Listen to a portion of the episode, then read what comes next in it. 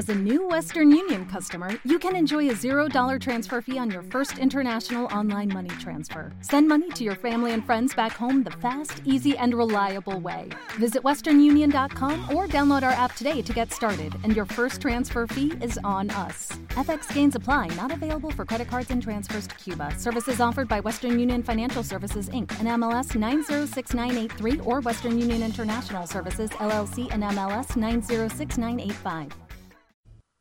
Somos apasionados de la opinión. Nos gusta opinar, de todo y con la misma pasión. Nos gusta opinar y escuchar las opiniones. Para pisarlos y no dejarlos opinar. Para decir lo contrario. Para debatir, interrumpirlos. Tu opinión cuenta. Te esperamos el jueves a las 12 en Opinólogos. Conducen Natalio Formansky, Gabriel Gromadin y Eduardo Entenberg. Por Radio Tren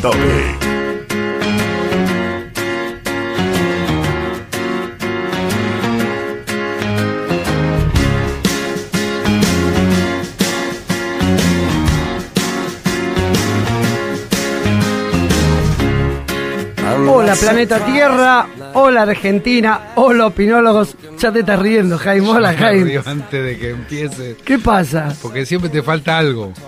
¿Qué me faltó hoy?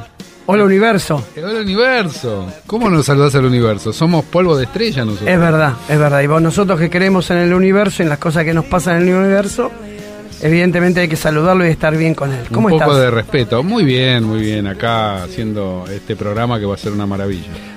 Bueno, hoy tenemos un amigo que reemplaza a Eddie. Y te digo que con esto a Eddie lo dejamos afuera. Tenemos un amigo, Sebastián Choch, periodista, eh, ex técnico, ¿no? Claro, profesor de educación física sigo siendo y lo voy a hacer por siempre. Pero bueno, siempre detrás de mi pasión, que es la pelota.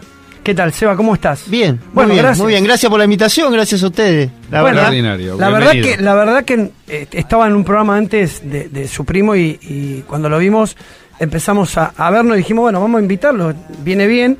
Hoy teníamos invitada a Carla Rebecki, pero nos llamó hace un ratito, ahora vamos a hablar un ratito con Carla. Es más linda Carla que vos, ¿eh? Bastante. Eh, Ahí bueno, no puedo competir. Eso dicen los hombres, hay que ver lo que dicen las mujeres. Eh, pero bueno, la vamos a saludar un ratito a Carla, que está enferma, me llamó la mañana con una voz que pobrecita no podía hablar y, y va a venir dentro de dos, dos semanas seguramente, ya vamos a confirmar. Pero sabes que Sebastián, Eh, te, te comentaba hace un minutito que esto es una mesa de café, nosotros no somos profesionales, no somos periodistas, eh, ni tampoco queremos serlo, pero sí somos amigos que nos reunimos una vez por semana a tomar un café y esto es lo que tratamos de hacer, tocar temas de la vida.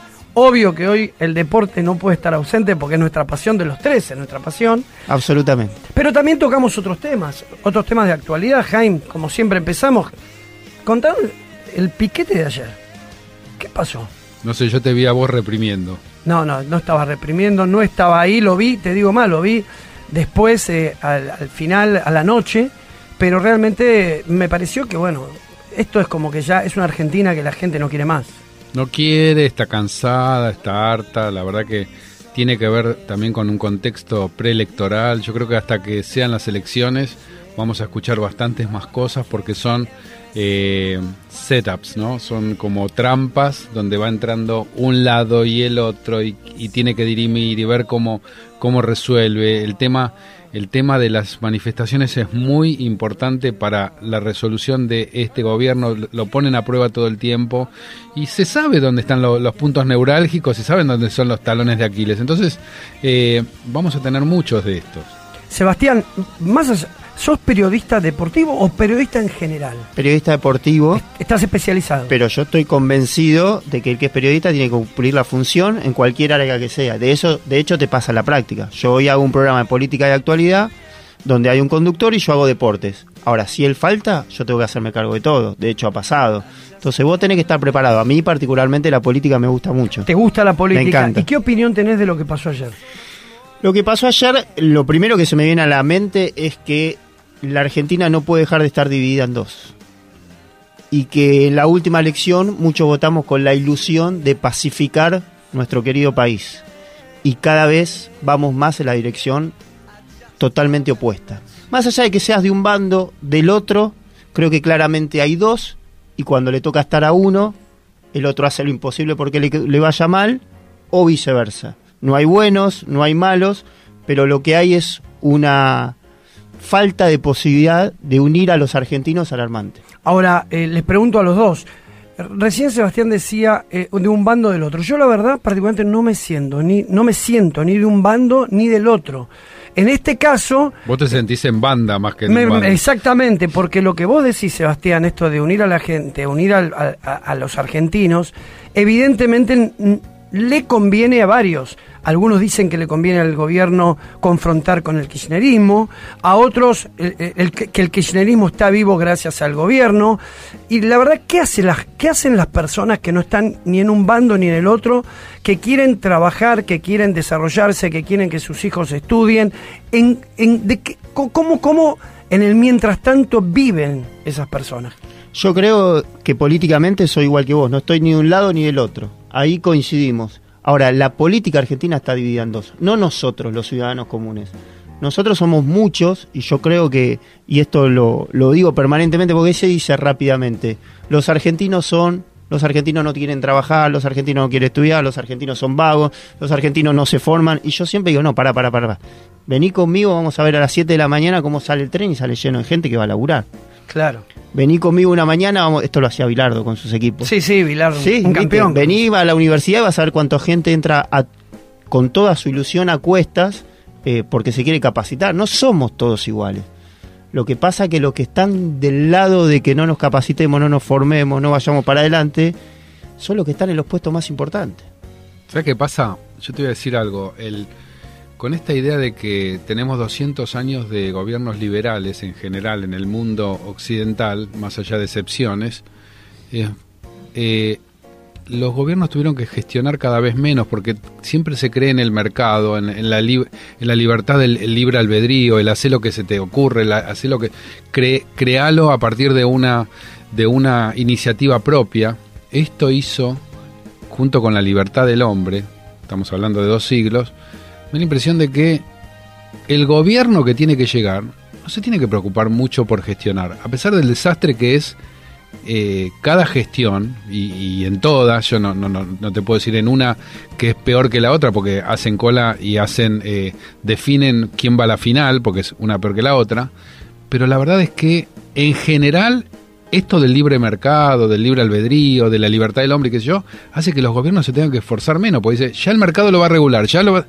Y de repente nosotros en el medio, sin una intervención en las cosas concretas, como por ejemplo, ¿cuál es el límite entre invadir una calle y hacer una manifestación, el derecho a la manifestación y el derecho al ciudadano, al otro, a, a- circular libremente? Nadie sabe, nadie lo piensa, nadie lo, lo pauta, nadie lo legisla, entonces se arman estos interreños que son tremendos, porque nos dejan a nosotros en el medio, como vos decís, si existe una grieta, si existen dos bandos, si exi- nos dejan en banda. Yo creo que la gente, por lo menos lo que estuve viendo ayer y lo que comentan en los trabajos, la gente está cansada, está cansada que te corten la calle, que no te dejen ir a trabajar. La gente quiere vivir en un país medianamente normal. Pero evidentemente, como vos bien decís, Sebastián, eh, los, que, los que tienen el poder les conviene esta división, la aprovechan, la aprovechan para, para hacer política, la aprovechan para ganar las elecciones y desgraciadamente a nadie le interesa lo que pasa, ni con la gente ni con el país. Yo creo que acá seguimos discutiendo quién es de derecha, quién es de izquierda, y el problema que tenemos es que la derecha acá es muy mala, la izquierda también, el neoliberalismo de Menem fue peor. Entonces acá los gobiernos tienen distinto color. Pero existe un modelo eh, ideal. Existe No, la- existen, en- existen modelos que a vos te puede gustar más uno o el otro, pero si están bien ejecutados es una cosa y si están muy mal ejecutados es otra. Porque la derecha en la Argentina es una mala palabra cuando en el resto del mundo no lo es. La izquierda, porque hoy parece que ser de izquierda eh, es válido y ser de derecha no. En realidad son dos colores políticos que a vos te pueden gustar o no. El tema es que si el que ejerce la derecha lo hace muy mal o el que ejerce la izquierda, ¿ustedes creen que el kirchnerismo fue un gobierno de izquierda? no, Bueno, Tuvo la- colores de mucha gente... yo creo que utilizó la izquierda. No, la tuvo utilizó. colores de izquierda. No, no. Y No, tuvo- no, yo creo que usó acción. varias causas. O sea, se sumó varias causas, en algunas inclusive que tenían que ver con la izquierda, pero eh, no me parece que, que haya sido de izquierda. Pero para el común, el inconsciente colectivo es así. Y sin embargo, yo digo, es una izquierda mal ejecutada, intencionalmente. Pero una izquierda que pocos se quedan con mucho y, a- y al resto no le dan nada, no es una izquierda. Por Es lo menos no tiene valores de izquierda. Yo coincido con vos cuando decís que no le dan nada, porque para mí cuando no te dan educación, no te dan salud, no te dan nada. Pero hay gente que piensa que, que un plan social es algo. Claro.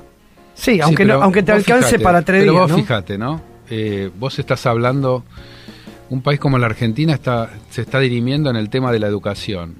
Manda a su ministro de Educación, este gobierno, a ser candidato a la provincia, en el medio del, en el medio de la nada. Entonces vos decís, para un cachito, ¿quién está haciendo peor las cosas? ¿Quién se pelea más por hacer? Digo, hay una sobre la otra. El tema de la educación que debería ser prioritario, parecería ser que en la gestión nos estamos, pero casi desinflando sobre eso. Pero esa No decisión te marca que priorizan las necesidades del político por sobre las necesidades de la interesa. Y sociedad. eso, es- y eso es una tragedia. Hablando, a ver, tocando otros temas, Sebastián, ya aprovechamos que te tenemos acá y que, que te especializás en deporte. A mí me preocupa mucho lo que pasa. De, de hecho, vos sabés que me gusta el fútbol, pero no le creo al fútbol. Ya dejé de creerle al fútbol. eh, y, Vos y- porque te drogás. Sí, pues, sos de River y sos un Sí, es palopero. verdad, sí, es verdad, es verdad. Tenés razón, Jaime. Pero la verdad que me preocupa lo que está pasando, porque la desinformación que tenemos, en un momento eran siete jugadores, en un momento parecía que la Bruna se levantaba de su tumba y también se había drogado. ¿Qué, qué sabes vos de eso? Vos debes tener información buena. No, información tengo. De hecho, el lunes desayuné con un dirigente de River, justamente porque le dije, no quiero que me digas más nada ni por WhatsApp ni por teléfono. ¿Dónde nos podemos encontrar? Porque el tema es muy pesado. No pasó nunca. Hoy no podés dejar grabado nada, ¿eh? En el Además- WhatsApp dejá además- grabado algo. Espera, a partir de hoy podés borrar todo. Tenés cinco Sí, es minutos. verdad, es verdad. Salió una aplicación toda- nueva. Todas tus. Eh, todo No, no, tu no me, no, Escucha, no me señales. Jaén, eh. Jaén, no, no, no hagas un- una transferencia de tus problemas conmigo. Eso te lo pido, por favor. No proyectes. Bueno, cuando Adelante. vos, no, cuando vos hablas del descreimiento que hay hacia el fútbol, tiene que ver con lo que viste. ¿Cuántos partidos arreglados hemos visto? La verdad que si uno sabe mirar fútbol se da cuenta. Y Boca Rosé Central en el, en el torneo argentino. Sí, y lo que vos nombrás, Te dolió esa, ¿eh? Y, pero por supuesto, pero eso fue obvio. claro, lo que pasa es que lo que vos nombrás es un partido de Boca que lo ve todo el mundo. Pero hay 100 partidos que no lo vemos, Claro. que son los del ascenso, que esta semana se definieron los descensos, hubo partidos que fueron vergonzosos. No sé cuántos de acá miran Belgrano Huracán, pero acá hay un loco que habla que lo, lo ve. Ya, estás obligado, ¿no? Sí, aparte a mí me gusta, pero hay muchos partidos. Entonces eso te hace llevar... Hoy hay una realidad. Boca maneja la AFA a través de Angelici y Donofrio tiene mucha, mucho peso en Conmebol. Lo tiene a River. Y si vos mirás los hechos de los últimos dos años, no están lejanos a esa hipótesis. Pero contanos algo que sepas. Dijiste que te reuniste Dale, con un. no te hagas el larga, bobina. Larga, soltá. Soltá. Soltá algo de, de- de Bueno. información que no salió ni en la televisión. ni Siete en jugadores del doping no eran seguros. Ah, bueno. De hecho, entre los siete, te voy a dar una información que por ahí la mayoría no sabe, estaban Alario y Maidana, que nunca fueron al control antidoping. Al Claro. control antidoping van dos. A ellos no les tocó, por lo tanto siete no eran. Se habla de que eran más de dos. Pero el día que sale la posibilidad del tercero, ese tercero vendido a Rusia por 18 millones de euros. Ah, mirá vos, Liusi. Lo dijiste vos, Sí, yo no lo dije. No, bueno, pero te- dijiste. Bueno, a ver, si vos me decís traeme una prueba concreta, yo no la tengo. La situación de Driussi fue rara, porque el día que se concreta semejante operación, que vos, con el peso que tenés en la Comebol, hagas algo para tapar y poder hacer la venta, no suena extraño. Sí, es raro, ¿no? Y Pero Driussi sí fue a los controles antidoping. ¿Vos no crees que hay una ¿Quiénes fueron? ¿Quiénes fueron al control? Mira, yo sé de que Maidana y Alario no fueron, que estaban entre los siete que se nombraron, pero van dos por partido y hubo varios que repitieron. Pero se habla de que había Ahora, Por- yo te sí. pregunto, ¿el doping es solo de River o es de todo el fútbol? No, bueno, los controles antidoping son exhaustivos, no es un chiste el tema del doping. Lo que pasa es que acá aparecieron diuréticos y el diurético se toma para tapar otras cosas. Entonces no sabes qué es lo que quisieron tapar. Pero que un futbolista tome diurético no es normal. Y que justo sea eso lo que tapa otras cosas, bueno, Pero da para pensar. Espera, y que un tenista tome diurético, sí es. de- Sí, ser. porque eso te hace ir al baño, ¿viste, Jaime? Y te eliminás no, líquido. ¿sabes no, pero dónde es más normal? en las actividades deportivas donde el peso es fundamental. Por ejemplo, el boxeo, por ejemplo, las artes marciales, que si vos te pasás de ese peso, no puedes competir. Entonces, si estás excedido horas antes de la competencia, te hacen tomar eso para que des el peso. Nosotros tenemos un amigo que hace sumo. Que se llama ¿Qué hace sumo? Gaby. Gaby, lo tenemos en Brasil. Es, Él, eh, él lo conociste. Lo Lo, conocí. conociste a Gaby. ¿Sigue igual? Está mejor, está mejor. Creo que va la macabea con vos, eh, creo que va en sumo. Y no sé si tenemos, Nico, ¿la tenemos a Carla? Bueno, Carla Rebecki, que no pudo venir porque está enferma, está con nosotros y aprovechamos que está Sebastián Choch, también que es un especialista en, en deporte. ¿La tenemos, Nico? Hola, Carla, ¿estás? Hola, ¿qué tal? ¿Cómo están? Hola, Carlita, ¿cómo estás? Bueno, sabemos que estás hecha pomada, que te duele la garganta, pero que no queríamos dejar de saludarte. Eh, sabemos que vas a venir en la próxima cuando te mejores y, y lo que más queremos es que te, te mejores.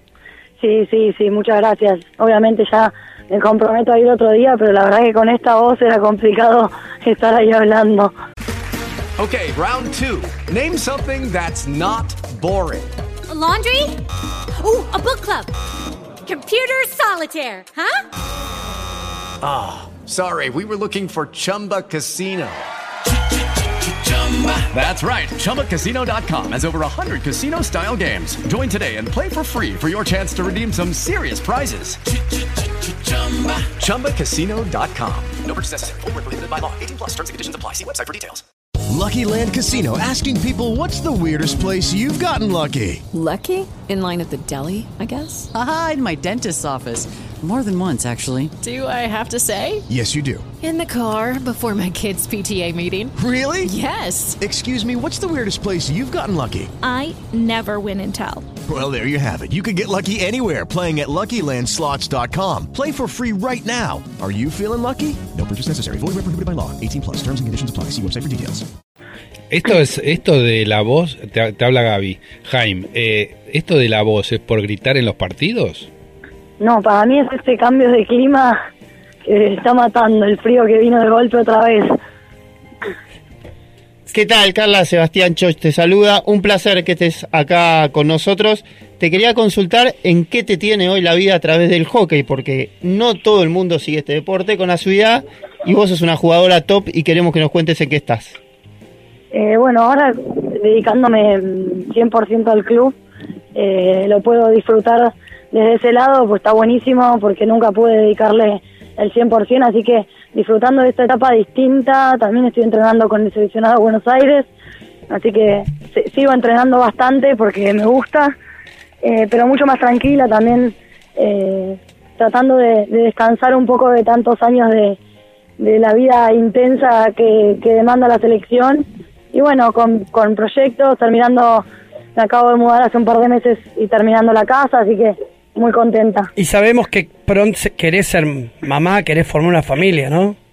Sí, sí, la idea, creo que la razón principal por la por la que dejé las leonas es esa, así que eh, nada, sin apuro y tranquila igual. Decime, te hago una pregunta, Carla. ¿Vos querés ser algún día director técnico, de directora técnica de, de la selección?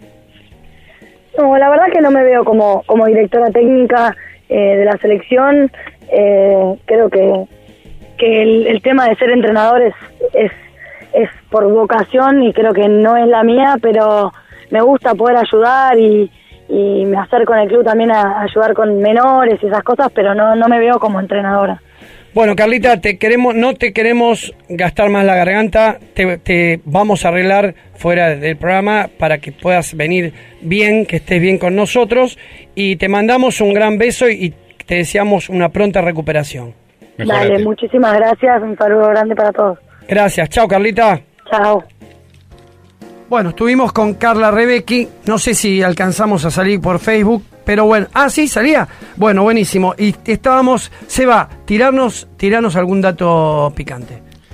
¿De Carla? No, de Carla no. Ah, de River. Ah, te estoy mirando y como dijiste De dato River. picante, le No. preguntaste a Carla si se va a vivir con No. el marido, si Está digo por ahí tenés Carla algún se dato. Casó, Carla se casó, quiere ser mamá, por eso dejó las leonas, eh, se está dedicando otra vida, ahora va a tener una escuela privada, pero ya como la vamos a tener en el programa, ya después vamos a estar con ella y, y con todo eso. Pero contanos, estabas con Te Driussi. cierro el tema del doping. Dale. Bueno, lo cierto es que por reglamento, a los sancionados, que son dos, hay que darle de dos a ocho meses. La información que yo tengo que finalmente van a ser tres. ¿Tres meses? Tres meses, un En- poco menos en de toda- la mitad. ¿En todas las competencias? Claro, no pueden jugar. En todas las competencias, de hecho, hubo un problema porque Martínez Cuarta, uno de los sancionados, jugó la semana que todavía no había salido la ascensión, pero ya estaba el doping que, que daba positivo. Jugó, hizo un gol, ganó River 1 a 0, cosa que no le habían permi- permitido a Independiente con Figal. Raro. Ahora- la Conmebol con River está rara y la AFA con Boca también. Ahora eh, que tenemos a Pinola. Sí, ya está, cerrado Ya Pinola. está. Martínez Cuarta está en el horno. Pará, ten- tienen al mejor pincho No, de la historia que. Enzo. Pérez. Ah, sí, sí, también. Enzo Pérez, También. pará. Enzo Pérez, Pinola, Lux, esos tres refuerzos. ¿Te gusta están- Lux? A mí cuando estaba en River no me parecía un... No era Barovero, no era Filiol. No, yo creo que el arco de River merece un nombre propio con más peso específico. ¿Y a quién Y traerías? el de Boca también. ¿Y a quién traerías? Y es difícil. A mí Armani me gustaba. Hay que ver cuáles son las A condiciones. mí me gusta ¿no? la pilcha de Armani. Sí, a mí también. Pero no, Armani es un buen arquero. River necesita eh, un arquero de selección casi. Andújar me gusta para River. No Pero- se enoje pero- usted. ¿No, no vas a sacar a Andújar? Y a mí me gusta. Me preguntás quién te gusta para River, Andújar me gusta. Seba, eh, contanos un poco de tu vida, qué estás haciendo hoy. Dejaste, el, digamos, de ser entrenador eh, de fútbol, eh, pero te estás dedicando mucho al, al periodismo, estás de lleno en eso, ¿no? Sí, bueno, vos algo me conocés, mi pasión es el fútbol de toda la vida. Yo estudié dos carreras referidas a eso. Durante 10 años ejercí lo que es ser profe de fútbol, fui preparador físico, fui director técnico. Muy bueno, ¿eh? Ponele, como dice mi hijo ahí. Muy bueno, muy rígido. Muy bueno, muy Eh, rígido. Era muy joven. Pero tenía mucho, muy buenos resultados. Eso hay que... el resultado siempre era bueno. A ver, yo trabajé mucho en la formación y yo creo que formé bien. No sé si salimos campeones, no salimos campeones, alguna vez sí, alguna vez no, pero de hecho yo hoy sigo teniendo contacto con los chicos y yo creo que lo que formamos eh, estuvo bien. Me, esto lo, lo digo de verdad, o sea, yo empecé a dirigir muy joven, yo era preparador físico de primera división a los 26 años. ¿De qué equipo? Yo trabajé en Huracán, Defensor de Verano y Arsenal de Sarandí. Era muy joven, entonces por ahí esa rigidez tiene que ver con hacerte respetar desde un respeto que la edad no te daba. Entonces después el tiempo te va aflojando. Yo creo que el tiempo te va dando experiencia, te va dando un montón de cosas. Yo era muy apasionado por lo que pasaba adentro y quizás descuidaba lo que pasaba afuera y el tiempo te va enseñando que lo que pasa afuera también es importante. ¿Viste, Eh. ¿Viste lo que sale ahora, hablando de, lo que- de, de la edad y de, de la rigidez? Ahora se cambia el jefe con J por el jefe con G. Lo le- no sé si lo leyeron. El jefe con, con J es aquel que, como vos decís, aquel que baja línea, aquel que es rígido, el que presiona. Y ahora quieren que se cambie el jefe con J por el jefe con G. El que genera G de generar fe, felicidad. Se trata de tener un líder ya que no te presiona, sino que busca los resultados, en tu potencial, en tu talento, pero a través de otro, de otra, otra, otra estrategia que es a través de generarte felicidad. Porque los chicos, habrás escuchado hablar de los millennials, les cuesta, les cuesta eh, en los trabajos, les cuesta tener continuidad, tener, eh, ponerse la camiseta. ¿Escuchaste de eso? Les cuesta identificarse a los chicos. Yo tengo un hijo que está entrando en la adolescencia ¿Qué edad? y ¿Qué edad? cumple 13. Y tengo una hija que cumple 12. Y yo hago todo lo que hago y lo que siempre hice, eh, lo hago a pura pasión. Y yo veo que encontrarles la pasión a ellos no es tan fácil. No se apasionan los pibes, ¿eh? No tienen el mismo compromiso, la misma identificación, el mismo amor. Yo hoy a los casi 42 juego los sábados y el viernes a la noche me hago el bolso. Ilustro mis botines y hago todo lo que mi generación era normal. ¿Pero vos solo o todos? No sé si todo, pero yo lo hago de verdad. Y bueno, cuando dirigía era igual. Si mi entrenamiento empezaba a las 4, yo tres y media estaba poniendo los conitos y anotaba todo. Y con todos mis defectos, que los tenía y muchos, era muy apasionado. Eh, y yo encontrar la pasión en mis hijos y en sus amigos lo veo porque más o menos es una generación así. No les es más interesa difícil. nada, ¿eh? No sé si nada. No, no, no, yo no sé. Jaime, a ver, yo creo que las cosas no son ni buenas ni malas. Son diferentes eh, a las que hacíamos nosotros y eso es muy difícil calificar si es bueno o malo. para nosotros y nuestros valores, entiendo que nosotros lo vemos como distante.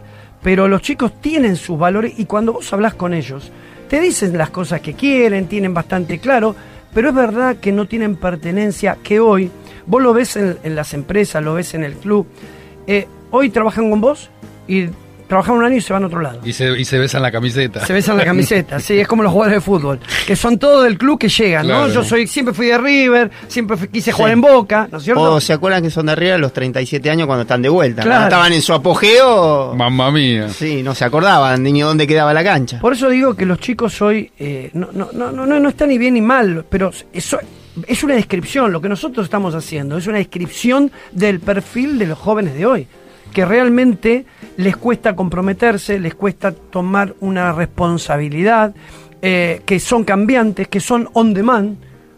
La sociedad de ellos es muy on demand. Sí, y, y aparte es una generación like. Una generación que lo que ponen, y por algo tuvo tanto éxito el Facebook. Creo que el fíjate que van cambiando y van mutando de redes sociales buscando el reconocimiento de los demás. El, el- dedo para arriba, el like es algo que los emociona y también a nosotros, en cierta manera, nos fue contagiando. ¿Qué pensás de eso? No, coincido plenamente y agrego, es una gener- generación que pone poco el cuerpo.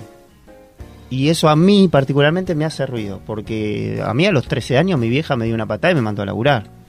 Y si yo quería irme de vacaciones en febrero, tenía que laburar todo enero para juntar un manguito y poder irme unos días en febrero.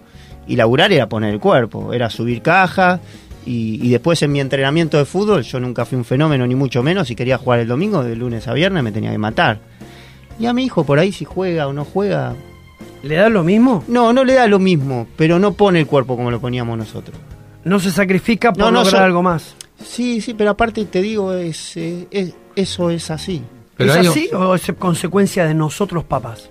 No, yo creo que siempre tenemos una responsabilidad. No, pero hay, un- hay una pregunta también. Sí. Eh, ¿Es valorable eso? Digamos, ¿está bien o está mal? ¿Está bien lo que hacía tu vieja de meterte una patada en el traste o está bien esto de que a los pibes si va va y si no va no va? ¿Cómo Yo creo que deberíamos encontrar un, un equilibrio en la mitad. darle una patada hasta el medio? No, creo que la patada no corresponde. Para mí la violencia física no es nunca una posibilidad. Siempre hay un límite, nunca hay que llevar a eso. Y en la generación de nuestros padres eso existía. Eso no era tan, tan raro ni tan loco. Y, y creo que hay que hacerles entender a los chicos que van a vivir toda su vida dentro de su cuerpo. Y que el cuerpo hay que cuidarlo y hay que desarrollarlo y hay que exponerlo a veces. Viste Viste, que- a veces como padres somos demasiado... No, pero viste qué problema tenemos con los con los límites, ¿no? Porque hablamos antes de la manifestación, se, se traduce en la política, no sabemos si está bien la represión, nunca está bien, digo, el problema de la 9 de julio, el problema de, de un chico que va al entrenamiento o no, la, patada de la madre, un correctivo, todo eso, esas palabras parecen fascistas y que y, ya te miran como que estás fuera de eso y de repente si no lo haces, ¿a dónde está eso? ¿Por qué perdemos esta, esta línea, no? Está, está buenísimo el tema. Es el tema de los límites. Yo a mi hijo muchas veces le repito, yo no soy tu amigo. A mí me hablas bien, a mí me respetás, a mí si querés hablar venís hasta acá, no me gritás de tu pieza. Y bueno, son todos límites, son todos límites que la sociedad los ha corrido con el docente. Qué problema los docentes. A ver, yo te pregunto si tiene que ver con los valores eso. Yo estoy convencido que tiene que ver con los valores. El tema es cuándo se perdió, por qué se perdió, por qué dejamos Son- que se, pierdan. ¿Se perdió o son otros valores? No, porque yo creo yo- que se perdieron los valores esenciales. ¿Vos crees que no, tus- tus hijos no tienen valores? Yo creo que sí, pero salen y viven en una sociedad que no los tiene. Todo el tiempo lo vemos. Pero no O sea, solamente yo- acá, no es solamente acá, esto es, algo general. Creo que hay algo que le ganó al, al- al poder, como yo te decía, el, el del, el del libre albedrío, el de que fue el de la- los hechos tecnológicos que son superiores y hablan por sí mismos y que tienen tienen tienen un cargado una una serie de datas, una serie de bits, una serie de, de inputs que te van que se te van metiendo. Jaime, te Son- compraste el diccionario en inglés. no, bueno, pero son, son palabras que están interna verdad, internacionalizadas. es verdad. vos, ¿cómo, ¿Cómo se dice bit? Es un dato. Entonces hablar de dato, más dato, más dato. Pero somos un... Hay pensadores que hoy dicen que es, el, es la nueva religión, la del dato. O fíjate que la gente está... Si vos, si vos te agarras tu teléfono y te, te está diciendo, me quiero ir a Mendoza, y te aparece al rato Mendoza, Mendoza, Mendoza, Mendoza, y vos decís, ¿de dónde? Y claro, si lo, lo preguntaste tres veces en tu teléfono, en la computadora, te va a decir también si te tenés que casar con, con Pepito o con María. O sea, Es verdad. Te conoce más que a vos. Entonces, Es verdad. ¿de, de qué límite me vas a hablar? Si el teléfono sabe más. Es un algoritmo que es perfecto. Che, ¿qué les parece? Seba, ¿te quedas un ratito más o te tenés me que quedo, ir? me- no, me quedo, me quedo. Vamos a escuchar, hablando de bronca, hablando de marchas, hablando... Eh, Nico, ¿tenés la marcha de la bronca que hace un montón que no la escuchamos? A ver si la podemos escuchar también acá.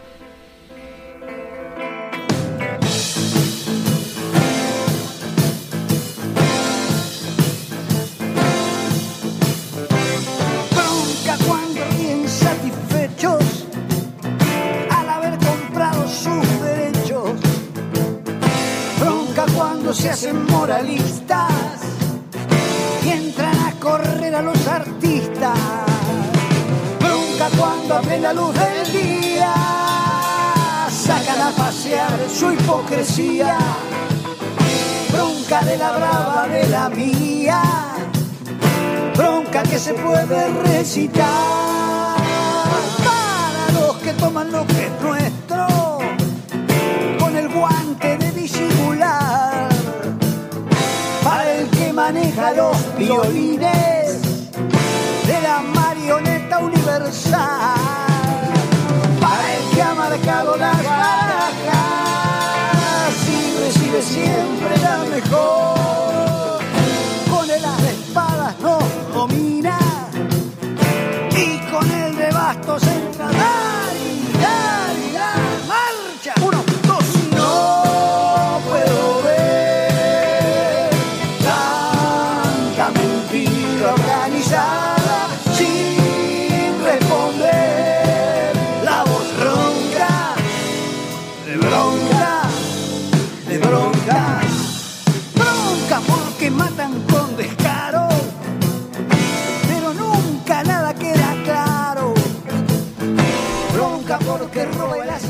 Jaime, esta es una canción que siempre cuenta Eddie, que un día en Miramar, cuando éramos chicos, le digo, mira, quiero que escuches una canción que te va a encantar. Y ahí descubre la marcha de la bronca de Pedro y Pablo. Es una es un hito, ¿sí o no? Sí, pero estás hablando de una cosa muy vieja, ¿eh? Muy vieja. Más muy- que vos. Mucho más viejo, teníamos, qué sé, 12 años, eh, ahora tenemos 42, ¿no? ¿Dijiste? 42. 42. Sí, vos en cada 43. pata. Y Sí. vos- Es un himno. Para vos el sábado también. te- El sábado me alcanza. 58, Así que quédate tranquilo. Lucky Land Casino asking people what's the weirdest place you've gotten lucky? Lucky? In line at the deli, I guess? Aha, in my dentist's office. More than once, actually. Do I have to say? Yes, you do. In the car before my kids' PTA meeting. Really? Yes. Excuse me, what's the weirdest place you've gotten lucky? I never win and tell. Well, there you have it. You can get lucky anywhere playing at LuckyLandSlots.com. Play for free right now. Are you feeling lucky? No purchase necessary. Void where prohibited by law. 18 plus. Terms and conditions apply. See website for details. It is Ryan here, and I have a question for you. What do you do when you win? Like, are you a fist pumper? A woohooer, a hand clapper, a high fiver. I kind of like the high five, but if you want to hone in on those winning moves, check out Chumba Casino. At chumbacasino.com, choose from hundreds of social casino style games for your chance to redeem serious cash prizes. There are new game releases weekly, plus free daily bonuses. So don't wait. Start having the most fun ever at chumbacasino.com. No purchase necessary. BGW. Void were prohibited by law. See terms and conditions. 18 plus.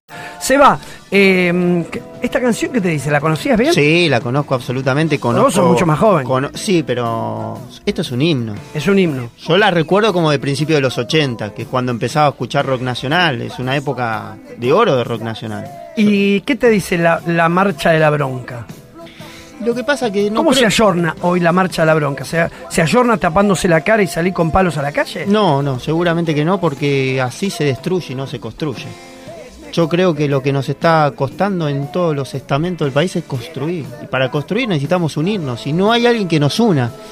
Yo te decía antes que me gustaba la política, a mí me gusta mucho escuchar a Mujica.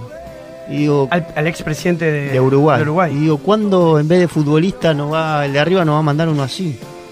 Basta de mandarnos futbolistas, tenistas, cantantes, mandarnos Pará, pará, pará, uno. Futbolista sí, tenista está bueno. No, está bien, pero ¿Vos te imaginás Vilas manejando el país?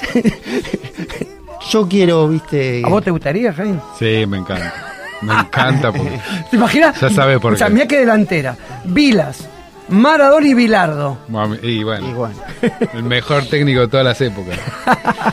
Ahí se armó otro de pelote. Sí, Seba, eh, vos recorriste seguramente divisiones inferiores de, de primera también, ¿no? Sí, y recorrí, hablando de política, recorrí mucho a través de mi trabajo el interior en el último tiempo. Ah, mira. Porque te vas a hacer una transmisión a San Juan, te vas a hacer una transmisión a Tucumán, te vas a hacer una transmisión a Córdoba.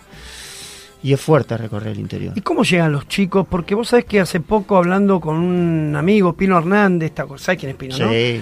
Pino dirige, creo que la octava, la Vélez. séptima de, de Boca ahora, ahora está en Ah, Boca. estuvo muchos años en Vélez. Muchos años en Vélez, fue estrella en Vélez. Y... Perdón, Pavone vuelve a, al pincha, ¿eh? Confirmado. Confirmado. Ah, sí, bueno, Sí, menos sí, mal, sí. lo echaron de Vélez. Sí. Lo echaron de la concentración. Yo te quiero decir que la, la propaganda de Itachi, Vélez es un equipo que, con todo respeto a toda la hinchada de Vélez, pero no tiene ídolo, lo tuvo que poner a Pavone que es más No, pincha ¿cómo que- no tiene ídolo Vélez? Escuchame, si está en la, en la página de... No. No, pero anteriores, Chilaver, la época No, de no, Gloria de Vélez. Ah, bueno. Yo lo seguía, ¿eh? Me encantaba ese equipo. Nada que voy a hacer mucho a Vélez, está la estatua de Bianchi apenas Sí, entras. total. Está en las paredes toda la época de Gloria de los 90 de Vélez, que fue Sí. muy importante. Le ganó al Chapo. Milan la final del mundo. Chapó, chapó a ese equipo que es extraordinario. Y entonces cuando vas al interior y te encontrás con esos chicos, eh, ¿por qué pusiste esa cara? Porque el interior es el reflejo de lo que fue la política de los últimos años. Vos tenés un casino donde van los pobres a dejar los poquitos dinero que ganan en los bolsillos de los poderosos. O sea Eso es el interior. Eh, O sea que Tevez tenía razón. Lo que dijo Tevez cuando hizo esa descripción fue perfecto. Pero, Pero ¿por qué fue Tevez? muy oportuna. Algunos Bueno. dicen que lo trajo Macri y, y Angelici lo trajeron a, a la Argentina. Pero esa, esa sería la evaluación política. Pero vos Ahora, lo que escuchaste, ¿escuchaste esta Sí, versión que lo trajo Macri? Lo trajo Angelici, lo que está detrás de Angelici es Macri. Claro. Y Angelici es una ¿Y vos persona muy fue- poderosa. ¿Y vos crees que lo que dijo Lo hicieron hablar. fue inocente? No, no, yo creo que Tevez, Riquelme, esos personajes no hacen nada en forma inocente. Pero eso sería otra evaluación. Ahora, lo que dijo es real. Y él lo dijo, porque a mí me pasa cuando viajo estar en la concentración que están los jugadores, lo dijo mirando desde adentro hacia afuera. Cuando vos mirás desde adentro hacia afuera de esos hoteles o de esos casinos que están en el mismo lugar, es impactante. Es impactante. Yo estuve en ese casino y digo- dije, lo de Tevez es tan, pero tan descriptivo y tan real que yo dije, wow, lo vio este muchacho.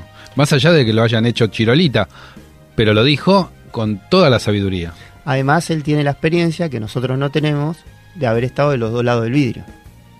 Del lado del máximo lujo y del, y del lado de la, ma- de la máxima carencia. ¿Y sabes por qué Maradona no fue invitado al casamiento de Messi? Maradona no es querido por Messi. Pero sin embargo, en un momento tenían. Estaban. ¿No? No, no hay un acercamiento. El único evento deportivo que los unió fue el Mundial de Sudáfrica 2010. Deportivamente fue un fracaso. Si vos mirás las imágenes, en todas Maradona lo busca y Messi no Sí, se lo entrega. abraza, trata de. Messi no se entrega en ningún momento. ¿Es un chico rebelde Messi? No. ¿Es verdad que le- que le- él armaba el equipo de la selección? A ver. ¿A qué la- no te- eh, no, escucha, no, no te estamos entre amigos. La No, no, no información solo, que no yo te tengo, nadie, la voz que se escuchó siempre en la selección no es la de Messi, sino la de Mascherano. La gente de adentro te dice Mascherano maneja todo. Y si vos mirás las decisiones, y 2 más 2 es 4. Pero si vos me preguntás a mí, y por ahí no está tan mal. Cuando vos tenés dos, tres referentes tan importantes que durante 10 años jugaron en el mejor equipo de la historia, ¿y cómo no lo vas a escuchar? Bueno, pero Burruchaga, escúchame, cuando estuvo con nosotros, que es amigo, también sé que es amigo tuyo, nos contó que en el, en el equipo del 86 eran todos caudillos, todos líderes, todos referentes, y sin embargo, en un momento se tuvieron que juntar en un vestuario o en una habitación. Se Casi dijeron- a matarse. se tu- casi se mataron y después salieron unidos. Por ahí nos falta eso. No salieron unidos. ¿No? No, salieron unidos los que entraron a la cancha, pero hay uno que no entró. Que vos tenés- ah, Pasarela. Pasarela que dicen que le dieron algo. Que era el capitán de la sección de Menotti. Lo nombraste vos. Sí. Como dices. Hoy voy en cana por todo, ¿no? No, igual lo de Pasarela eh, es obvio que fue él, pero vos me decís, salieron todos unidos. No, no salieron todos unidos. Tenés más información. Mirá que dice que no habla del- nadie, ¿eh? A ver, del Mundial 86 lo investigué, lo estudié, hablé con protagonistas, me leo todo, me apasiona. Esa historia del Mundial 86 es muy particular porque el equipo llega muy mal al Mundial, Como el Tujes. llega muy mal al Mundial y termina jugando tácticamente porque todos que hablan de Virardo, el líbero y stopper, y el equipo no arranca jugando así, arranca jugando con una línea de cuatro tradicional, con dos marcadores de punta, que era Clausen por un lado, Garré por el otro. No, y, Sobre- después, y después cambió también los delanteros. y lo va cambiando a través de lo que son las lesiones y las sanciones. Garré sale porque por dos amarillas tiene que salir, no juega el tercer partido y el que entra juega bien. Pero es una metamorfosis que da al equipo muy especial, muy particular, muy linda para analizar. Sebastián, el- el- Espera, sí. respecto a eso, quiero agregar algo más. Una vez lo escuché a Pep Guardiola que dijo que cualquier jugador que no entre a jugar, vos que ya hablaste de, de- del gran Daniel, cualquier jugador que no entre a jugar quiere que su equipo pierda. Mira, Pasarela es una personalidad muy particular. El tiempo después fue demostrando más cuestiones que tienen que ver con él. Ahora, lo cierto es que el Mundial no lo jugó, era el mejor marcador central del mundo y venía de ser primero el fracaso de España 82, pero anteriormente el capitán de la selección argentina campeona del mundo por primera vez. Porque no es que estabas dejando afuera a cualquiera. Maradona en la previa del Mundial no era lo que fue después. Era un jugador discutido, cuestionado. Yo tengo las revistas de esa época. ¿Por qué lo limpiaron a Pasarela? ¿Era el símbolo de Menotti? ¿Había que limpiar algo? ¿Qué Ahí era? había una ¿Y para qué lo llevaron? Ahí había una pelea muy grande entre Maradona y Pasarela, con la capitanía entre uno de otras cuestiones. Pero y en un- esa famosa reunión, lo que se dice A ver. es que Pasarela le echa en cara a Maradona que ya estaba con su problema de la droga. Epa. Y es verdad, ¡Epa! es verdad, porque fue en el- Titular de todos los días. No, porque en el Napoli 86 que sale campeón o ahí o al tir o al año siguiente o el año anterior, no me acuerdo, este era su máximo este Él empieza a drogarse en España Claro. 82. Él lo cuenta Ah, sí. en Barcelona. Claro. Cu- Cuando, cu- cuando se lesiona. Él se Empieza lesiona. a tener eh, eh, que estaba Schuster. Él cuenta algo de eso. Él en España tiene una ¿La fractura. de Goicochea? Claro, Lo- fractura muy fractura, importante y después tiene una hepatitis. Entonces Ah, mucho hepatitis. tiempo se queda sin jugar y ahí empieza con su problema de la droga. Ahora, ¿qué nos pasa a los argentinos, Sebastián? Ya que estamos en opinólogo y podemos opinar de todo, la verdad que esto es lo bueno. De- somos opinólogos los No, a mí estos temas me apasionan. Vos me dejás acá, me quedo Pero atrás. ah, olvídate Sí. que sos periodista, que estás Sí. en la tele, que estás en, en, en- en radios importantes. Ojo que Trentopi se escucha, ¿eh? No vayas... Obvio. Sobre todo Oh. mi tía de Tel Aviv. Obvio. Bueno, Sebastián la va a visitar ahora que se va a la macabeada. Eh, ¿Qué nos pasa a los argentinos que tenemos de ídolos a los que quizás no son los mejores ejemplos? Y yo creo que forma parte de cómo estamos, porque si los ídolos son a reflejo donde uno se mira y uno después lo reproduce, sobre todo los chicos, yo contaba antes que trabajé mucho tiempo con chicos, y lo que hacía el futbolista destacado el domingo lo hacían los chicos en la semana. Si Salas gritaba un gol apoyando la rodilla, Sí, claro. todos los chicos gritaban. Y bueno, y los chicos copian. Y si copian lo malo, Maradona siempre se encargó de decir que él no es ejemplo de nada. Pero lo es, porque los chicos lo seguían. Y ese ejemplo como sociedad no nos sirve. La verdad que no nos sirve y, y yo lamento decir esto, porque Maradona, las alegrías que nos dio, yo recuerdo perfectamente dónde estaba sentado cada partido del 86. ¿No tenía que haber hecho un esfuerzo en decir, bueno, puta, ahora tengo que ser ejemplo de algo en lugar de quedarse en la cómoda y decir, no soy ejemplo de nada? Yo creo que... ¿Por qué no podemos? Yo quiero opinar.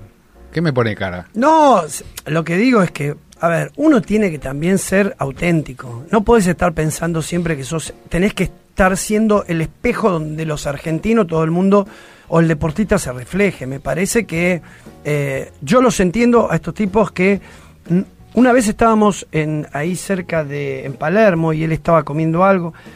No lo dejan, no lo dejaban un segundo en paz. No puede ser nunca un ser humano medianamente normal ¿Y por qué debería estar fingiendo lo que no es? No, yo coincido con vos, es una situación muy complicada y cuando en ese camino aparece en el medio la droga, se torna mucho peor. Ahora vos fijate, ¿no? Que Messi es un, es un buen chico, que nunca te armó ningún despelote ni nada, y resulta que no le perdonamos que no haya ganado lo- lo- las tres finales. no, no solo lo- eso. Lo no le- matamos. No, le perdonamos que no cante el himno, no le perdonamos nada, nada. No le perdonamos ahora que haya, no sé, que no invite a alguien a, a su casamiento. Viene a la Argentina, lo hace en Rosario. Man- más auténtico que eso no hay. Sí, yo ahí cambiaría el verbo, diría no le perdonan. ¿No Porque perdonan volvemos a... No, no somos todos los argentinos los que no admiramos a Messi, los que no lo respetamos, los que no ¿Te lo... gusta Messi a vos? Sí. ¿Cómo no me va a ¿Es el mejor de la historia para vos? Para mí sí. Para mí sí, es el mejor de la historia. Mira, yo hago una analogía con el tango. Yo hablo con gente, hablé con gente de verdad que sabía de tango y me decía, Gardel no era el que mejor cantaba. Es verdad, es verdad. Pero lo que te Julio generaba... Sosa desde- decían que era mejor Claro, que Gardel. Pero lo que te generaba desde la emoción era incomparable. Y para mí con Maradona pasa lo mismo. Para mí Maradona te genera verlo, sobre todo en los goles a los ingleses, una emoción que Messi no te la va a generar nunca, porque no tiene ese carisma. Ahora, la carrera de Messi para mí es muy superior a la de Maradona, sobre todo porque tuvo continuidad. Maradona era un año la rompía, otro año sancionado, otro año lesionado, otro año tema de la droga. Messi la rompe siempre. Eso es lo que genera, lo que nos generó a los tenistas Vilas. Vilas, yo recuerdo de chico entrando él en el Buenos Aires a un tenis, era emocionante. Te digo que cinco minutos mínimo aplaudiendo a la gente de pie cuando entraba y cuando se iba. Generaba esta emoción que vos decís, y eso es verdad. Hay, hay, hay actores, deportistas que quizás no son los mejores, pero generan algo en la gente donde uno se ve identificado. Yo creo que la rebeldía que tenemos los argentinos se ve reflejado en algunos personajes. En Rodrigo también pasaba lo mismo. Che, ¿te identifica a San Paoli? A mí me gusta mucho. Yo tuve la suerte de comentar a Chile todos los partidos de la Copa América del 2015 y ese equipo jugaba muy bien y me hizo poner las luces sobre ese entrenador y empecé a comprar libros, revistas, todo sobre él. A mí me gusta mucho, además me saco el sombrero con una persona que sin haber jugado al fútbol profesional en la Argentina, recorrió todo el mundo para llegar a donde él quería llegar. Bueno, ahí, ahí se da eso que se dice que no tenés que haber sido el mejor jugador o actor para dirigir, que a veces podés tener el talento y tener las habilidades de, saber conducir un grupo sin haber sido el mejor jugador, no tenés por qué haber sido el mejor jugador. De hecho, creo que Bielsa no fue el mejor jugador de Newell's. No, Bielsa tiene un puñado de minutos en primera división, muy pocos. Jugó mucho reserva y jugó en un seleccionado juvenil que como no se pudo armar la selección, viajó todo el equipo de Newell de reserva que era el campeón.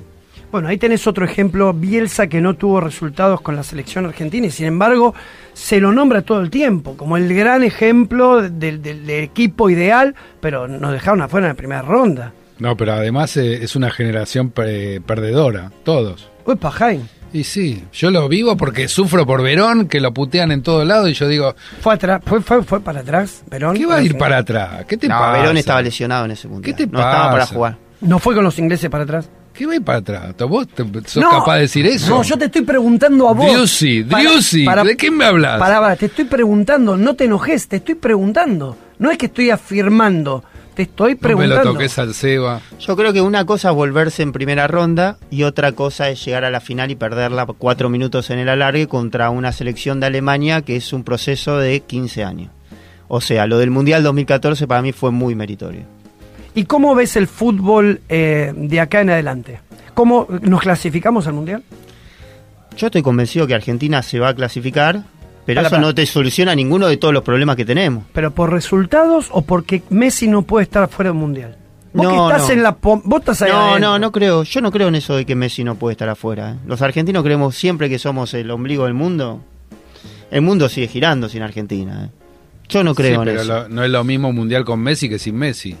Digo, económicamente ahí ya no, ya no es lo mismo. ¿Pero qué no van a vender si no juega Messi? Van a vender todo lo mismo igual. O sea, el mundial se vende solo. Pará, el Mundial Pará. 94 ¿Eh? en Estados Unidos, Yo te Sebastián. pregunto, no, objetivamente, Dale. ponele que vaya, va a Venezuela en lugar de Argentina, ¿a quién le vende una? Venezuela no va a ir. Con todo el respeto a Ven- No, no, No, importa. va Bien, James pero- Rodríguez, que es el 10 de Real Madrid. Si no, No, va- no, va no es, Colombia. no es el día de Real Madrid. Hoy no juega. No, pero tiene la 10. La camiseta que vendés con la 10 la de, la de James Rodríguez. Está bien, yo tengo Y la 9 de sí. Maccabi y nunca jugué de 9, pero... pero- No, pero aparte tu camiseta no se la vendemos a nadie. pero, escúchame, la camiseta número 10 de Real Madrid con James se vende. Yo creo que Argentina va a ir, pero porque Deportiva. A Argentina le quedan cuatro partidos, con seis puntos va y hay dos que tiene de local que son accesibles. O sea, estoy hablando de matemáticas. Mira que no está Grondona, ¿eh? Hello, it is Ryan, and I was on a flight the other day playing one of my favorite social spin slot games on chumbacasino.com. I looked over the person sitting next to me, and you know what they were doing? They were also playing Chumba Casino. Coincidence? I think not. Everybody's loving having fun with it. Chumba Casino is home to hundreds of casino style games that you can play for free anytime, anywhere, even at 30,000 feet. So sign up now at chumbacasino.com to claim your free welcome bonus. That's chumbacasino.com and live the Chumba life. No purchase necessary. Group. Void prohibited by law. See terms and conditions. 18 plus. No. ¿Te acordás en el sorteo del Mundial de Brasil que se dio, se dio vuelta y todos, ahí estaba del tuyo también, Sabela, que ya la tenemos toda arreglada, Sí, llegamos a la final tranquilo. ¿Sabés lo que pasa? El FIFA Gate, con todo lo que representa, pasa después del Mundial 2014. Y yo Ahora creo- viene el Heimgate.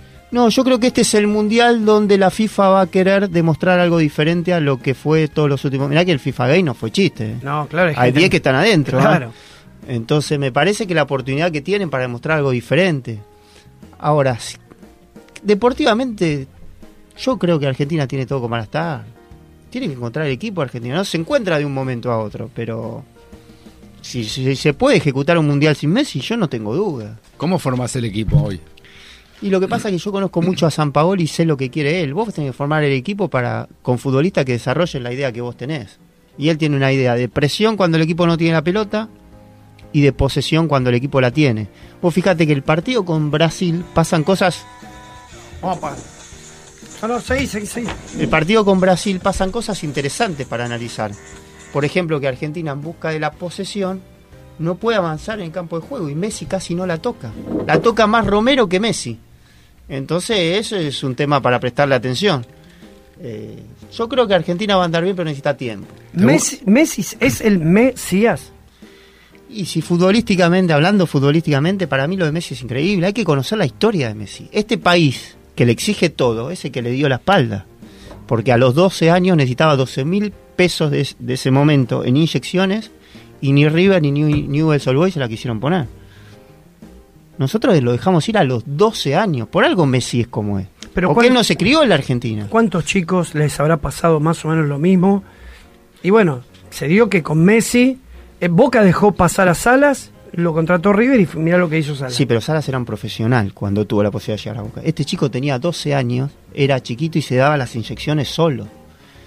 Ese, ese es un ejemplo de verdad. Para poder vivir de lo que era su pasión. Él no sabía que iba a ser el mejor del mundo. Pero no hace falta para ser mejor del mundo ganar mundial. No. No, para mí no, de ninguna manera. Eso nos quisieron, nos hicieron creer la escuela acá de- del equipo del señor. ¿De Bilardo? Claro. Pero ¿de cuándo hay que ganar un mundial para ser campeón del mundo? ¿Qué- ¿Dónde está escrito? ¿Di Stefano fue campeón del mundo? Sí, varias veces. Di Stefano. Ah, Con- Di Stefano. Ah, con- no, Di con Stefano. Real Madrid. Con el- claro, con Real Madrid fue campeón del mundo muchísimas veces. Pero era- perdón, que- Messi con el Barcelona también. Claro. Estamos hablando de campeón del mundo a nivel selecciones. La pregunta me imagino que venía por ese lado. Claro. Eh, para mí no, pero pero desde ya que no. Y menos hoy, donde la Champions League es un mundial. Un mundial de verdad, juegan todos los mejores ahí. Sí, juegan todos los mejores, pero. Ahora, ¿cómo le afanaron al Bayern Múnich, no? Sí. Y Hay afano también, ¿no? En- ¿Hay sí. afano también en, en- en la Champions? Y a Real Madrid hay arbitrajes que son alevosos. Porque aparte Pero vos decís, tienen la billetera más grande, tienen los mejores jugadores, tienen todo lo Ah, que quieren y encima... Hoy tiene un equipazo. Equipazo. Hoy tiene un equipazo. Pero Barcelona fue el Hoy es como. River, digamos, tiene un equipazo. Barcelona se, se A mí me gusta. Este, de- este River, el del 2017, me gustó. ¿Te gusta Gallardo? Sí. ¿Te hubiese gustado para la selección? Igual me parece que tiene errores que... ¿Le encontraste errores? Sí, Porque muchos. en River es. Muchos. eh, es, eh, Muchos. Gardel, el otro día al aire me cruzó Patanián porque hice todo un informe de por qué River no iba a salir campeón pese a ser el equipo que mejor juega la Argentina. Obviamente ¿Vos para decís mí. que no va a salir campeón de la No, Libertadores? no, no. Yo dije, después de ganarle a Boca, que no le iba a alcanzar para ganar el torneo local, pese a que es el que mejor juega. Y puse dos argumentos. No tiene recambio y en la planificación falló con la selección del arquero. Y me parece que el tiempo me dio la razón en las dos cosas. Pero se la jugó. Se la jugó. Error de Gallardo. Claro que fue un error. Ah, bueno, vos Bueno, me decís, ¿encontrás errores en Gallardo? Ah, sí. Error en Gallardo. Bartolo fue un error también. Hay varios que fueron Hay algunos que son más groseros. River puso 7 millones de dólares en Lolo y la Rondo cuando ninguno de los dos pasó la revisación médica. 7 millones de dólares. Sumale esa plata a este plantel bien invertida y salí campeón. Esto fue lo que Patañá me cruzó al De- aire el de, otro día. de todas maneras, lo tenés, hoy lo tenés a la Rondo y a Lolo, están. Sí, pero 7 millones de dólares por dos jugadores rotos. Pasó un año, no jugaron nunca. El mejor es Sauski. No, vos también. Auski te refuerza el plantel, no te refuerza el equipo. Entre los 11 no te entra. Pero ¿cómo formaría River hoy? Y a ¿Va ver, Lux de Mi arquero no ¿Va es batalla. Mi arquero no. No sé cómo está. Tiene 35 años. Sí, hay que, que te verlo. gusta Andújar. Vos- pará. Andújar me encanta. Andújar es arquero de equipo grande. Sí. Hay arquero de equipo grande. Los jugadores tienen categorías. Hay jugadores del ascenso, hay jugadores de primera, hay jugadores de equipo grande y hay jugadores de selección. Cuando vos vas a buscar a Iván Rossi, con todo respeto, o vas a buscar a Arsura Tigre, Perdón, Rossi también es pincha. ¿eh? de Banfield. Ah, no, no, estoy hablando del arquero de, de Boca. No, no. Estás como Eddie ya. No, no, Iván Rossi, digo, el mediocampista que fue a buscar River, vos te equivocás y hablás con los dirigentes de River y me dice, los refuerzos que traemos los pidió Gallardo. Vos me preguntabas errores de Gallardo, ya te nombré cuatro. Pero la gente lo quería para la selección. ¿A quién? A Gallardo. Porque en el global yo también compro el paquete Gallardo, pero que tiene errores, tiene errores, como tenemos Pero todos. todos tenemos errores. Sí, pero a Gallardo lo- no se las marcan, ¿eh? No, bueno, pero... No, por- a Gallardo parece ¿Qué que no se lo si en marcan. tres años salió campeón de todo? ¿De todo? De todo. Salvo que. Bueno, te puedo discutir que salió campeón de todo, Pero ¿no? perdimos con el Barcelona, que, con el No. mejor equipo de la historia. pasear. de la Fue a historia. pasear, dejate de joder. Estudiante fue y le hizo un partidazo. Ustedes, ¿sabe qué? Fueron de shopping. A, A ver, me interesa la opinión de. Sebastián. No, coincido. Palabra autorizada. Para mí, fútbol. más allá del resultado, no es solo resultado, sino cómo perdiste. River no fue competitivo en ese Nada, menos 20. Y después, eh, el torneo pasado. Mal planificado decide el partido. Sí. Tremendo. Muy mal. River lo salió a buscar arriba ese partido. ¿Dónde va? A buscar al Barcelona allá arriba. ¿Dónde va? Tres te ¿Quién sos? Tres porque el Pero Barcelona bajó el pie del acelerador. Nos creímos que éramos el Barcelona Argentina. Bueno, a Isabela le puso una línea de 5.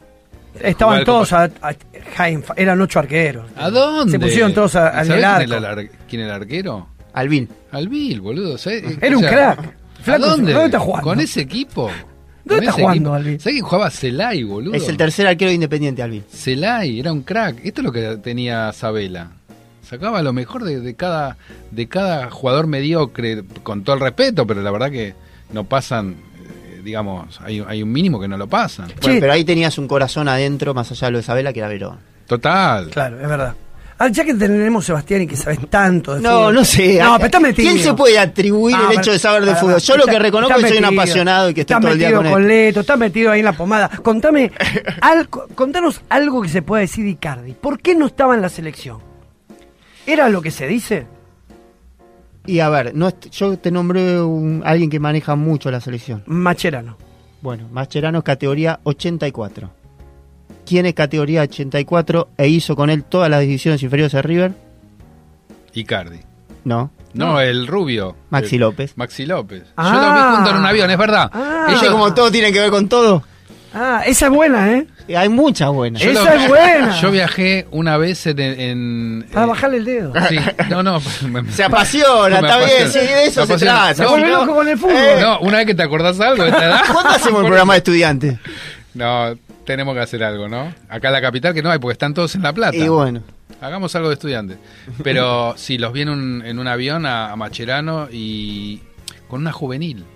Iban a Panamá o Una no sé. selección juvenil. Claro. Ellos son categoría 84 de la categoría de 84. Tevez. Sí, eran, era Maxi un López nene. jugaba muy bien. de pibe. Un nene. un Maxi nene. López jugó un partido bien y se fue al Barcelona. No, de El- pibe jugaba el muy crack bien. es el manager de Maxi López. Claro. Lo hizo jugar en todos los clubes, hacía dos goles y lo vendía en Es un 20 fenómeno. millones de euros. A Maxi López lo hizo Millonarios Schiavi. Porque un día la cancha de Boca le pagó un paseo terrible a Schiavi y ese video fue a Europa, ¿sabe cómo? A los 10 minutos estaba allá. Estaba bueno, ahí. hoy con las redes sociales y con todo lo que hay, ya no podés mentir con los videos, ¿eh? Perdón. ¿O sí? La- lavate la boca antes de hablar de Schiavi que nos hizo salir campeón No, de América. Schiavi, ¿eh? un monstruo. Monstruo. Un monstruo. Pero le preguntás cuál es. Es el Pinola de hoy. Pinola más jugador. Es más jugado. Pinola es crack. Ahí tenés un acierto de River. Para mí, hoy, Pinola me encanta. Es Pero- un jugador de selección. Está bien, pero ¿cómo va a parar a Rosario Central y nadie lo agarra desde, después de hacer 10 años en, en Alemania? Lo trajo Coudet. Y bueno, ahí está, bueno, esta fue otra de las discusiones que Es tuve con Patanián. ¿Qué edad tiene? Le digo, ¿usted tienen un manager? ¿Cuántas veces fue a Uruguay a ver jugadores? ¿Cuántas veces fue a Paraguay que... Hay un chico Maxi de la Cruz, ¿no? Que está siguiendo River. Sí, pero te, te digo, Gustavo Barros Excheloto trajo a Almirón y a Gómez Alanús. 20 millones de dólares entre esos dos. ¿Quién los tenía? Eso tiene que hacer tu manager. Tiene que agarrar, irse a Uruguay, irse a Paraguay. Menos mal que no lo llevó a gimnasia, ¿eh? Menos mal. ¿Y Pero a Jaime dónde lo podemos vender? Porque eh, jugó en Maccabi y lo echaron. Ahora juega en Hebraica, lo van a echar. ¿Dónde, dónde lo no, podemos en la comunidad siempre hay un lugar. es muy generosa la comunidad. Siempre, Che, siempre hay un lugar. Sebastián, ¿tenés ganas de jugar un, un ratito al, al final? Eh, ¿Te hacemos un ping-pong de preguntas? ¿Tenés Dale. ganas? Sí, obvio. Estamos entre amigos, una charla, linda charla. Bueno, ¿le- te la, ¿La pasás bien? Sí, obvio. Bueno, bárbaro. Eso Obvio. es, es muy importante. No, la estoy Nosotros pasando muy bien. Me están llegando los WhatsApp que tenía que estar a la una en un lugar y bueno. Decirle que Le voy a pasar tu dec- teléfono. Decirle que esperen, que arreglen el calle con nosotros. Olvídate. A ver, eh, decime, decir un equipo, un equipo, El Barcelona. un jugador, Messi. un líder, Guardiola.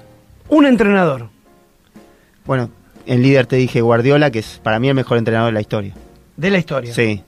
Eh, un club,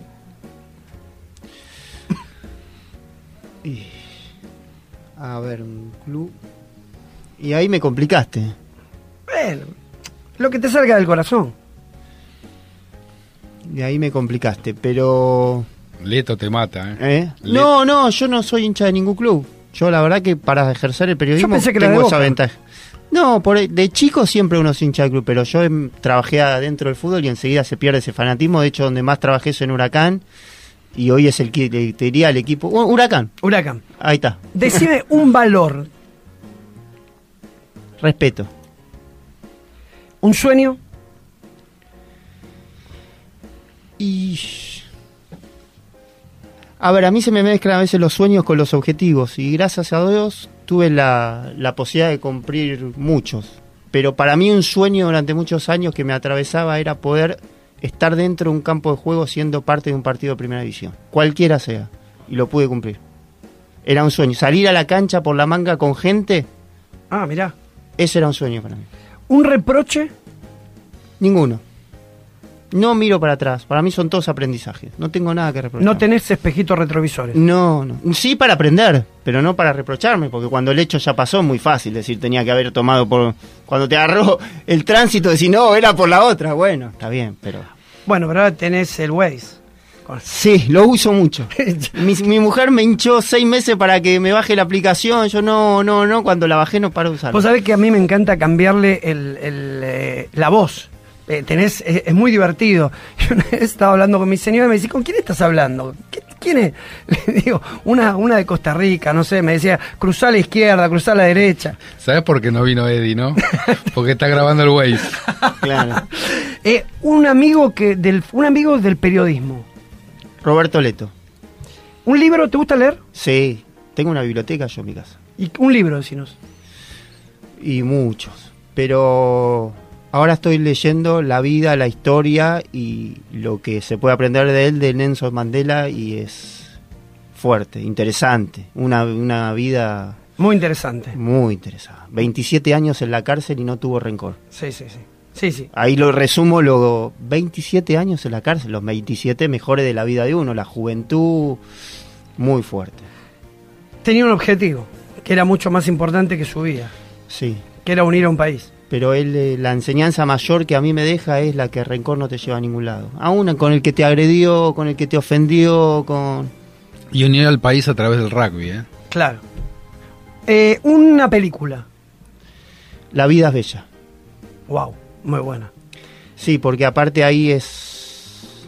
Y acá voy a decir algo que ustedes seguramente no conocen, pese a que me conocen. Ahí es la relación de un padre con un hijo y yo no tuve relación con mi padre. Epa. Y tengo una muy estrecha con mi hijo. Y esa es una revancha de la vida maravillosa. Es, te voy a decir alguna frase que dice Cachito Vigil.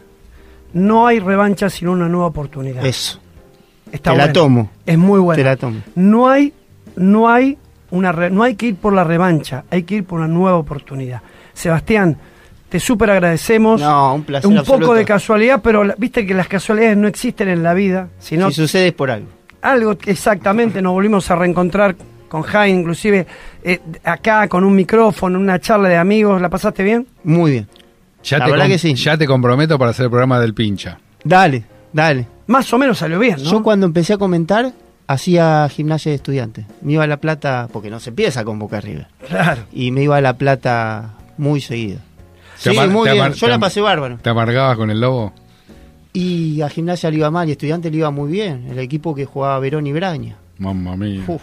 Seba, muchas gracias. No, que te vaya bien en la macabiada. Dale, Ojalá, más que el, el deseo es que la pasen bien y que tengan una gran experiencia. Sí. Salir campeón es una consecuencia, pero realmente que la pasen bien y que tengan una gran experiencia. A eso vamos. Bueno, chao Jaime. Chao, ¿Cómo la anda el libro? Espectacular. Lo vi en Amazon. En Amazon. Muy bien, ¿eh? Muy bien. Internacional. Internacional. Y también le agradecemos a Alejandro Melamed el futuro del trabajo y el trabajo del futuro, un li- su, ulti- Librazo. su último libro. No te olvides de traerme los libros que, te- que nos regaló. ¿eh? No puedo los parar quiero- de leerlo. Los quiero leer. Ya lo leí tres veces. Chau Nico, chau gente de Trend Topic y bueno, a los opinólogos nos vemos el jueves que viene a las 12. A las 12, ahí, firmes. Chao. Esto fue Opinólogos, como somos los argentinos. Te esperamos el jueves que viene de 12 a 13 por radio Trend Topic, en tu celular, en la web, por donde elijas.